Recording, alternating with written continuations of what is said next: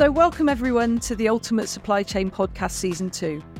We're keeping the same drive to answer your supply chain burning questions, but focusing more on bringing thought leadership from external and diverse and different perspectives across our topics. I'm Louise Barber, Global Head of Marketing at DHL Supply Chain, and I'll be your host for this series. I'm delighted to be joined today by Tatjana Vorobjova, Director at Clinical Supply Chain Logistics, Global Network Partnerships at BMS. Tatjana is a true clinical logistics enthusiast, um, a, a, great leader and problem solver who's got over 17 years of experience in the clinical logistics supply chain. Tatjana, welcome, welcome to our podcast. Hello, Lou. Thank you for having me on. I'm excited to have an engaging conversation with you. Yeah, me too. Before we start, can you just tell us a bit about your story and where your journey and passion for the clinical logistics supply chain started? Okay, my story. Where where shall I begin? Um, my my degree is in business management and administration. So my journey with pharmaceutical uh, industry and clinical supply chain was really a matter of being at the right time in the right place. Um, um, at the time, there was a job op- job opening for for one of the largest pharmaceutical CMOs in the area where I live here in UK, close to my home, and um, a friend of mine in my social network that I developed um, offered me uh, to apply for the job. And I was ready. I was ready for the new challenge. I was ready for a new start. And, and so, so it was a good, good combination of timing. I applied.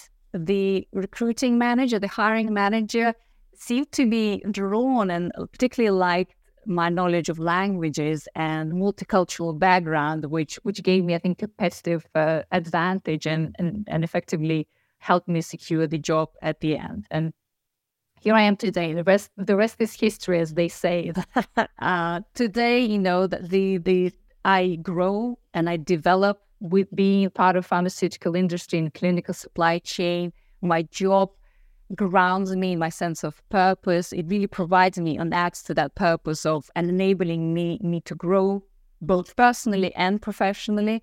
Uh, it enables me to add that little bit of indifference um, in for a better, for a greater world and, and for humanity in, in general. And and and that multicultural background. I'm I'm other people's. I, I love people. I love to understand why people do and how people do what they do, you know, understand the why. So that multicultural background, I think, continues to give me that edge in, in creative thinking, in, in people skill, in um, in enabling and encouraging the diverse um, um, viewpoints in, in every decision that I made. And I'm a true believer in teamwork, Luan. To me, definitely, team is you know talents can win games, but teamwork and intelligence can can win championships. So so so here here I am today. For sure, and, and it's interesting. Um, well, a couple of things I'd say to respond to that. Um, a, a lot of the people that I get to talk to, um, we all seem to wander into logistics by accident. Um, and it sounds like uh, you're no, you're no different in that right. regard. So, Tatjana, when we were speaking offline, um, we had a long conversation about the fact that DHL's brand promise is connecting people, improving lives, and how strongly you feel that clinical logistics is, at its essence, a people's business. Um, how could we focus on people just um, as well as just the operations? I, I, think uh, it's a very right question to ask, Lou, and, and, and, and I'm, I'm happy that we're having this conversation people effectively who who enable us who enable that clinical supply chain logistics operation right? Who people who overcome the challenges that that we see that we see right now multifaceted challenges in the world. And and and people deal with those challenges differently right? So we need to to have that people pillar up front in, in every planning in every uh, preparedness step that we do to to 45 hours 45 hour supply chain right to make mm-hmm. that our preparedness better we need to put people up front because effectively um, our purpose as as biotech organization and pharmaceutical industry is to for greater humanity, right? So, so we're talking about the people as a patients, we're talking about people as caregivers, we're talking about people as a friends and a family. It affects us all, and the people who are actually at the heart of the supply chain that make the um, make that uh, drug discovery and delivery possible. Um, so uh, I can't state enough and I can't say enough that uh, when we do the planning, when we look at our supply chain, right, and when we look at our preparedness, those conversations about uh, people as one of the pillars um, should be front, uh, top front, top minds for for for the for leadership, and it's it's significantly important. I think I think we see a lot of um,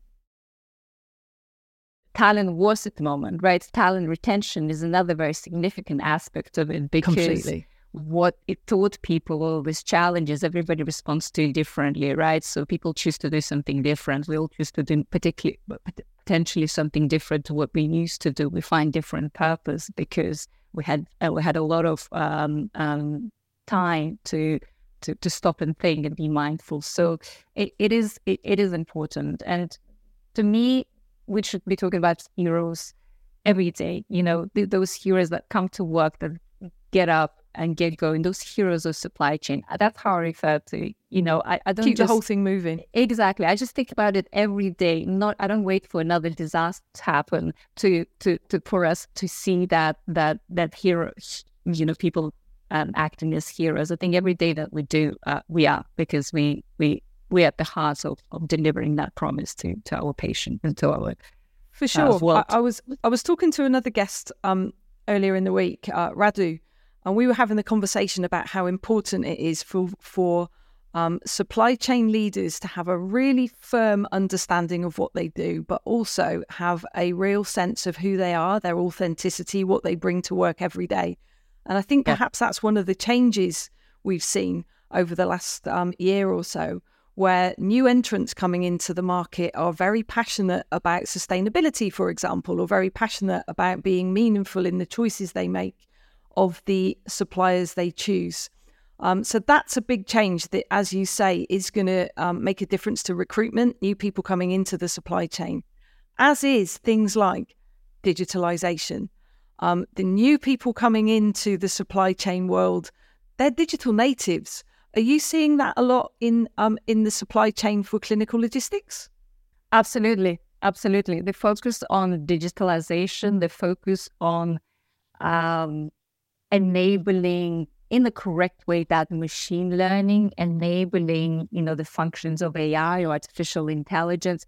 It, it certainly is a big focus of each organization. The important pieces to do it right and to do it to do it the right way. You're you're very right, uh, uh, Lou, in saying that that um, young talents that apply now for the jobs in supply chain they're very technology savvy or more technology savvy than what we've seen, right? But I also see that trend changes in in IT as a function, information technology as a function in general right? We have people applying for the jobs as IT with PhD degrees, with MD degrees, right? So this is sure. this is really going to serve that purpose of um, combining that technical academical skill and getting advancing that drug development. So the way I see the technology and digitization helping us advance is really or drug drug development advance is really a combination of chemistry, biology, and computer science. You know, that computer science piece, it's a big element for it because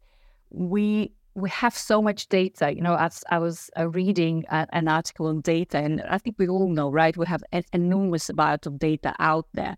And I think the biggest challenge right now is how we utilize that data and how we yeah. hone in on what we need to extract from that data yeah. in order to help us to get to that to you know that drug to to market quicker, fast, in the most efficient and effective way to, to, to the end user. So undoubtedly, technology digitization is a big element and a big big focus of organization, and and it's um, I see personally, and again, I, I you know I'm not an expert in in AI. I'm not. I'm curious about it for sure, and I you know try and educate myself as much as I can. I see it as something that will help us, not something that will take away from people, uh, which I think is a, a, a, wrong misconception. that exists there that machines will replace us. That's not not the case here, right? We're utilizing that machine learning to help us make our decisions quicker and effective, right? So that we can spend that time doing strategy. We can spend that time focusing on people, right? Yeah. Focusing on what people need. So I, I, I really see that. I'm, you know, I'm excited what's going on in the world uh, with the technology advances. I look at it cautiously, Lou. Don't, don't, uh, I must say, um, you know, everything that's going on in AI, um, what's going on in Chat GPT, um, it, it, needs to be regulated, right? we, It needs to, we yeah. need to have guidelines. We need to have regulations. When we talk about the data, we know uh, it, it, we can um, it could be very useful, but but, but it could, we could also uh, harm, right? So we need to be very cautious when we think about it. Completely. I mean, it's the same for me in marketing. Taken to the you know the ultimate, um, you can see Chat GPT doing all of the design, all of the writing, or something like Chat GPT, generative AI, producing um, all of the marketing material that needs to be produced. What would differentiates us, what makes or what gives us our voice, is probably the people element.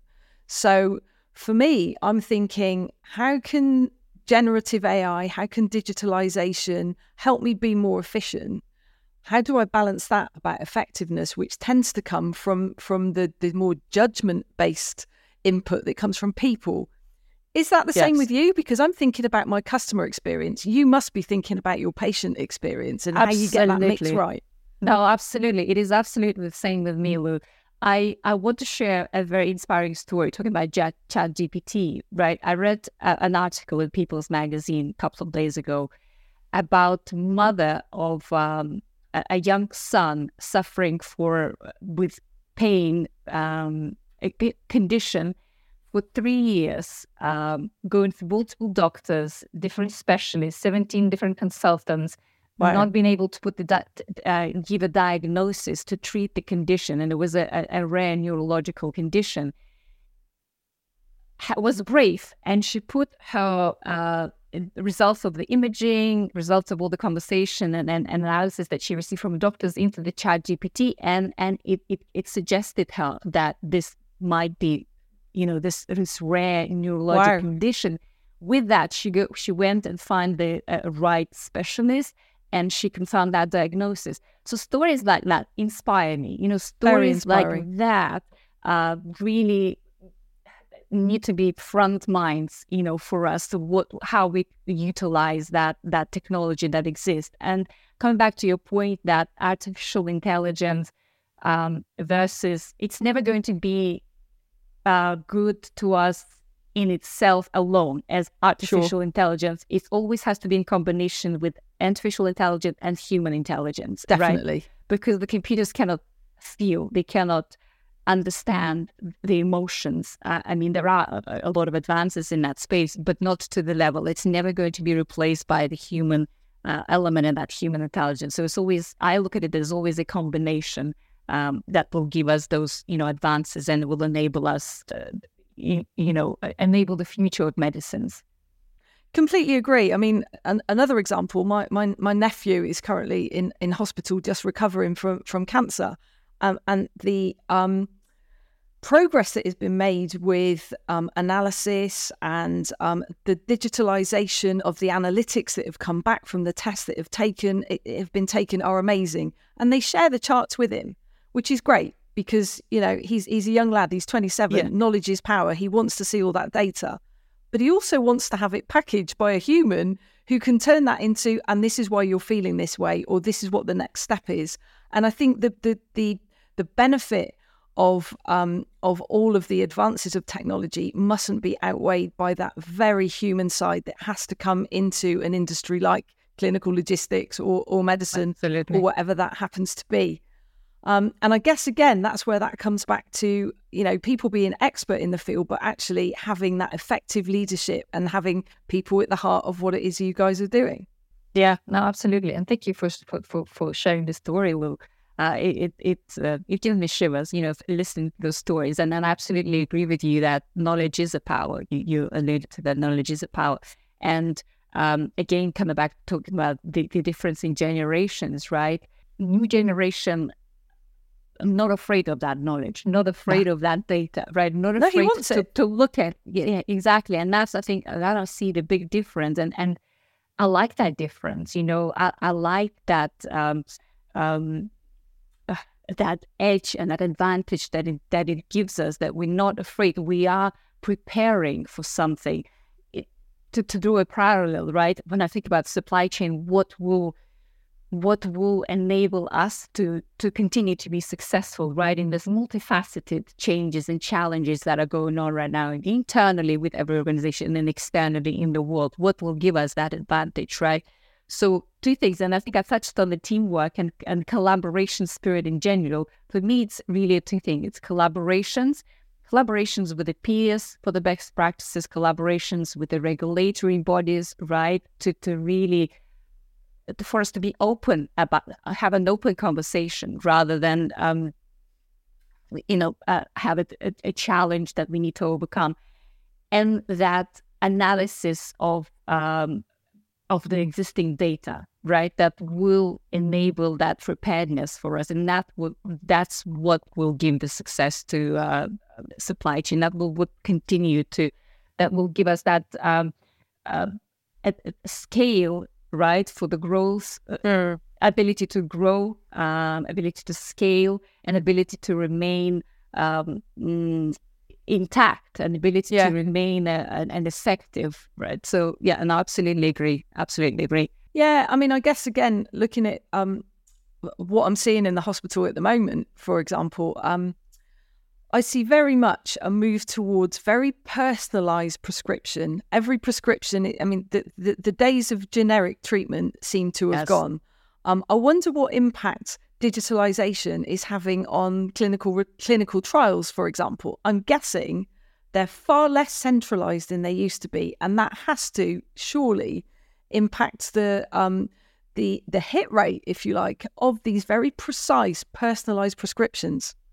No, absolutely. Yes, it's it's a trend that I'm hoping will continue. I think, um, particularly in the, in the time of um, pandemic outbreak, right? It's yeah. sort of open that door, which you know, decentralized clinical trust, what you're referring to, they, they were not new uh, three years ago. You know, they were not new, uh, but but but they were not not enough advances are made, and not enough interest, I think, and not enough investments are made to to make this um, uh, to enable it in a most effective way. And, and, when I think about decentralized clinical trials, and when I think those advances, it, it is really the, the, the question at the heart to me is how we make it the most effective way um, to run that clinical trial to our mm. patients, to our to investigators, um, to caregivers, right? Because there's that you know there's another side um, and to people, you know, to people in the supply chain effectively. And and there's three elements of, of that, right? Patient safety,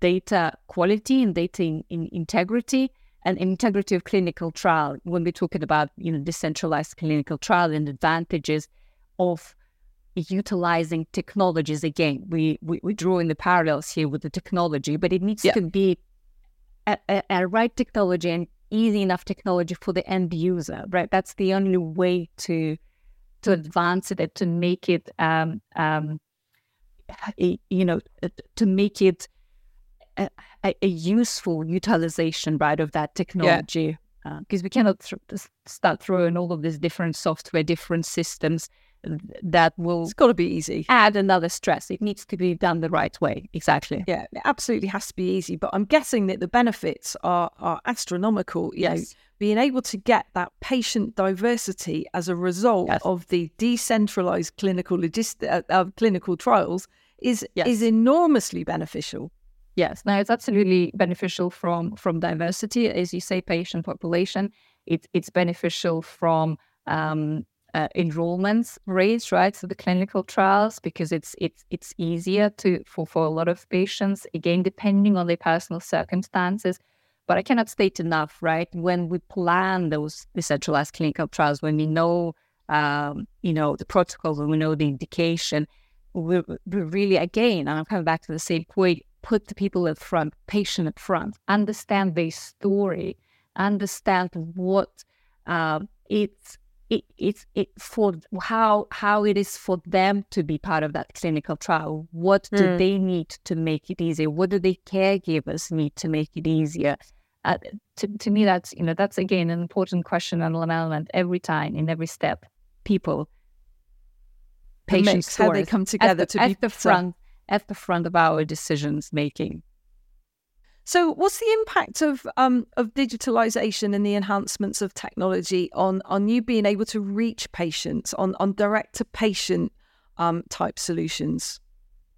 So, so uh, reaching the patient direct to patient is a lot to do, I think, with the transportation as well as technology. That's mm. effectively at the heart of the centralized clinical trial, uh, but is really you know partnering with the um, mm, companies that that have that expertise, that that have that ability to scale, that have that ability to um, um, to adapt and understand the regulatory landscape in, in every you know locality.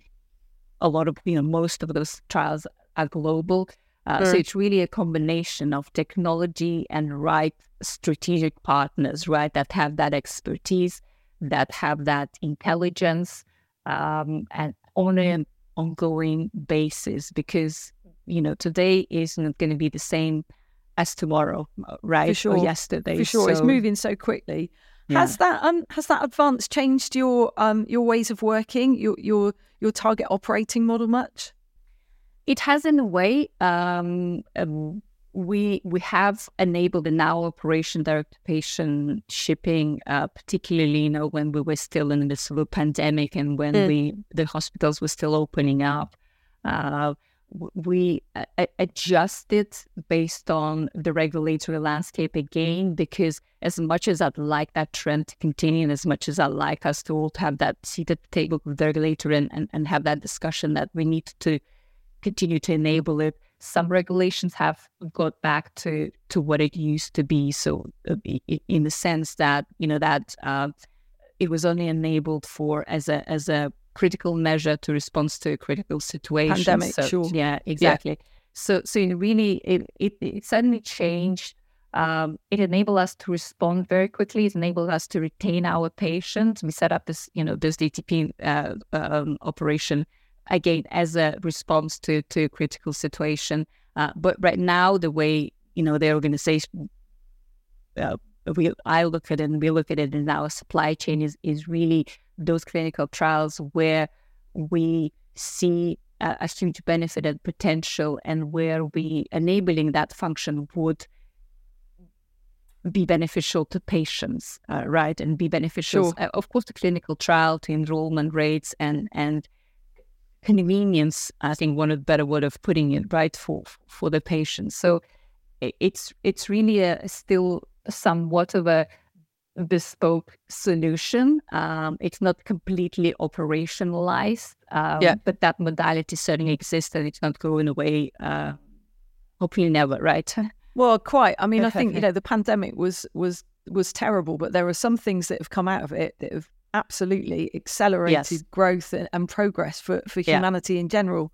So, all of that said, what do you think's next? What's next for um, for the what? How, where do you see the future of clinical logistics? If you had oh, to guess, yeah, you know, I think the future of clinical logistics to me is continue to fortify your supply chain in the sense where you uh, look at your global operation, you know, um, look at your uh, manufacturing size, look at your uh, supply size, right? Look to minimize those local dis- disruptions.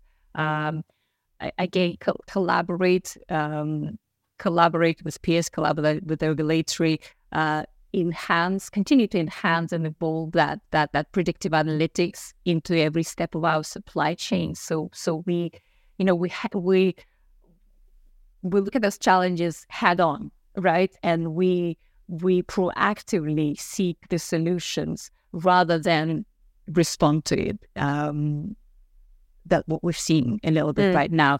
But you know, an interesting element, uh, uh, and I'll, I'll, share it with you.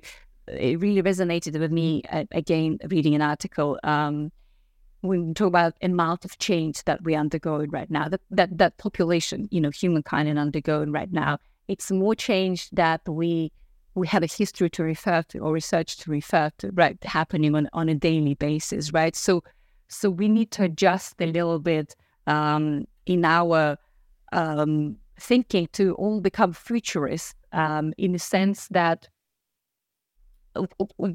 we, we can deal with that change now at today and only by by sailing fast and yeah. and and right and creating yeah, that to be said. space exactly we will be advanced we will be ahead of it um, and and i know when we talk about pharmaceutical industry it's highly regulated industry right and so so failure is not something that we talk about um, easy because uh, of course we we we need to do every step of operation and the compliant in a very regulated manner because the, the the the implications are very high but but in general every step that we do in our thinking in our strategies in our decision making that that mindset of of failing fast because then we that's the only way for us to to to create that history because we don't have the research to refer to at the moment to to understand how we need to manage these changes that that are happening to us right now.